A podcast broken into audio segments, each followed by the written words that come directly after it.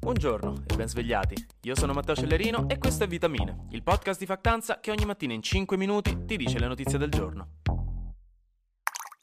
Chiudiamo la maratona sulla guerra di sta settimana che basta, sono già tre giorni che inizio parlando di guerra, non ne posso più, dalla prossima puntata vi parlo solo di cuccioli di panda e di lasagne. Comunque, ieri c'è stato il G7 straordinario e poi un po' di gente in giro ha fatto varie dichiarazioni a seguito del brutale attacco ai civili da parte della Russia. Di base i paesi del G7 continueranno a sostenere l'Ucraina per il tempo che servirà, anche continuando a dare armi. Al che Zelensky gli ha detto ok, datemele, chiedendo specificatamente delle armi antiaeree per contrastare i missili russi che arrivano.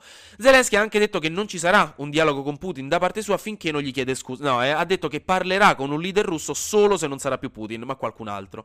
Ha anche proposto di candidare Odessa a patrimonio mondiale dell'umanità dell'UNESCO. Poi, in una conferenza stampa, il segretario generale della NATO Stoltenberg, che ha visto che al G7 parlavano e gli davano tutta questa attenzione, ha detto: Sai che c'è, organizzo anche una conferenza stampa con Blackjack e squillo di lusso. Anzi, senza Blackjack. Questa è una citazione di Futurama. Eh, niente, comunque Stoltenberg si sentiva escluso e quindi ha detto che Putin sta fallendo fondamentalmente. La guerra non va come previsto e ha detto che anche la NATO sosterrà l'Ucraina per tutto il tempo necessario. Un po' il whatever it takes di Draghi. Oggi invece la NATO discuterà la possibilità di dispiegare altre forze pronte al combattimento nell'Europa dell'Est per garantire confini sicuri ed evitare brutte idee, anche magari da parte della Bielorussia. Poi Ursula von der Leyen ha detto che al G7 si è parlato anche di come ridurre i prezzi dell'energia. Ma sarò onesto con voi, sento dire questa stessa identica frase da mesi, ma mi hanno scocciato, vi dirò altro solo quando avranno preso una decisione seria, che così davvero sembra vostra amata arrabbiata che camera vostra è un casino e dice per settimane "Ah, guarda, mo uno di questi giorni entro lì dentro butto tutto, eh, mi sono scocciata". E tu continui a dirgli "Sì, sì, mo metto a posto" e poi niente, te ne torni a Bologna per l'università e chi si è visto si è visto. Infine, Joe Biden ha fatto una dichiarazione su cosa?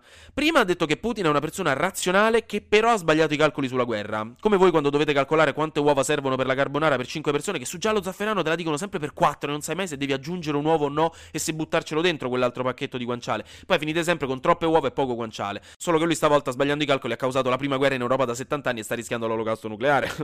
però poi Joe Biden ha anche detto che forse, magari, chissà, anzi sa mai, si potrebbero incontrare lui e Putin al G20 che si terrà in Indonesia e magari parlare di Britney Griner, la giocatrice di basket americana che è imprigionata in Russia, però ha detto che lo farà solo se Putin va per primo da lui a parlare. Infine ci ha rassicurato dicendo che non crede che Putin userà davvero le armi nucleari, anche perché i servizi segreti continuano a dire che non ci sono segnali che qualcosa sia cambiato nella gestione del nucleare russa. Quindi per ora top, raga. Ora notiziette climatiche, che ne dite? In Nuova Zelanda, la terra degli hobbit, perché per chi non lo sapesse il Signore degli Anelli lo hanno girato lì, potrebbero iniziare a tassare i rutti e l'urina delle mucche. Lo ha proposto ieri la prima ministra Jacinda Ardern, come proposta per diminuire fondamentalmente le emissioni dovute all'allevamento in Nuova Zelanda. I rutti e l'urina delle mucche sono alcune delle cose più inquinanti negli allevamenti, perché essendo ruminanti le mucche ruttano un casino, creano tanta fermentazione nello stomaco con tutta l'erba che si mangiano e anche l'urina causa gas serra quando evapora. Quindi è un problema, specialmente perché la Nuova Zelanda è famosa, questa cosa mi fa sballare, per avere più mucche che persone. E non è dici una dozzina di mucche in più, ha il doppio di mucche rispetto alla popolazione e 5 volte il numero di ovini, perché hanno 5 milioni di persone della popolazione neozelandese e 10 milioni di mucche e 26 milioni di pecore, per farvi capire. Quindi insomma, capirete che le emissioni da allevamenti sono impegnative. Quindi tassando queste emissioni dal 2025 si vuole rendere tutto più sostenibile e ridurle queste emissioni e investire quindi nella ricerca e negli aiuti al settore con i soldi ricavati da queste tasse. Ovviamente agli allevatori non è piaciuta questa cosa, perché le tasse non piacciono mai a nessuno e soprattutto perché quando le tasse arrivano perché la tua mucca bettina fa pipì, men che meno. Però per ora è ancora una proposta, nulla di definitivo, devono ancora fare controlli, poi decideranno. Ci aggiungo pure che sul Corriere hanno tirato fuori un consiglio di quelli carucci, le termocoperte. Se questo inverno non volete accendere il riscaldamento per risparmiare gas e bolletta, potete provare le termocoperte, che sono copertine calde che si riscaldano con l'elettricità, che comunque costa, ma meno del gas dei termosifoni. E quindi niente, dicono che negli ultimi mesi le vendite di termocoperti in Europa sono più che raddoppiate, quindi magari pensierino potete farcelo pure voi, io l'ho detto. Mm, Flash News. Vi ricordate quando la NASA ha lanciato una sonda contro un meteorite per vedere se riuscivamo a cambiare la sua orbita nel caso in cui un giorno dovessimo difenderci davvero da un meteorite che sta avvenendo contro la Terra? Bene, sono arrivati i risultati. Siamo riusciti a cambiare l'orbita dell'asteroide. Quindi, raga, notizia top. Uno, perché è la prima volta che riusciamo a cambiare l'orbita di un corpo celeste, e questa roba è da civiltà spaziale avanzata. Due, perché, ecco, adesso almeno sappiamo che potremmo difenderci dall'apocalisse nel caso in cui avvenisse, che non è male, se me lo chiedete. Poi, hanno cambiato data l'incoronazione di Re Carlo III. Non sarà a giugno, come avevano detto qualche settimana fa alcuni alcuni giornali, ma il 6 maggio. Segnatevi la data, o non fatelo, se non ve ne frega niente, non lo so.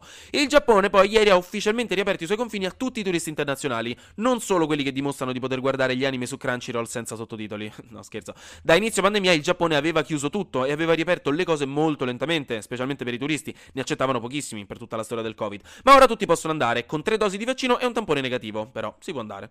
Infine, la Corte Suprema statunitense si è rifiutata di giudicare in un caso giuridico sulla possibilità di dare ai feti ancora non nati una personalità giuridica e quindi dei diritti costituzionali. Quindi per ora non c'è risposta, anche se molti commentatori ritengono sia frivola l'idea di dare diritti giuridici a una persona non ancora nata, mentre in diversi stati americani come in Georgia stanno cercando di far approvare leggi che darebbero alcuni di questi diritti ai feti dalle 6 settimane in su.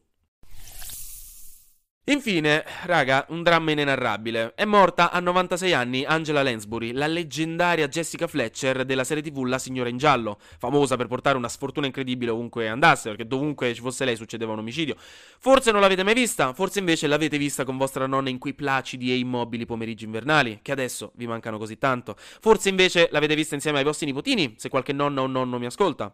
Oggi, a prescindere, è un brutto giorno per i nostri ricordi d'infanzia. Fate una cosa, chiamateli i vostri nonni, chiedetegli come stanno. Non staranno qui per sempre. Dategli un bacio se potete. Finisco con una piccola notizia di servizia e noi ci sentiamo venerdì. Domani non ci sarà vitamine per questioni logistiche private, personali, pubbliche di assolutamente statale importanza, però niente, giovedì eh, niente vitamine. Ci sentiamo venerdì. Anche oggi grazie per aver ascoltato Vitamine. Noi ci sentiamo venerdì perché sarà successo di sicuro qualcosa di nuovo e io avrò ancora qualcos'altro da dirvi. Buona giornata.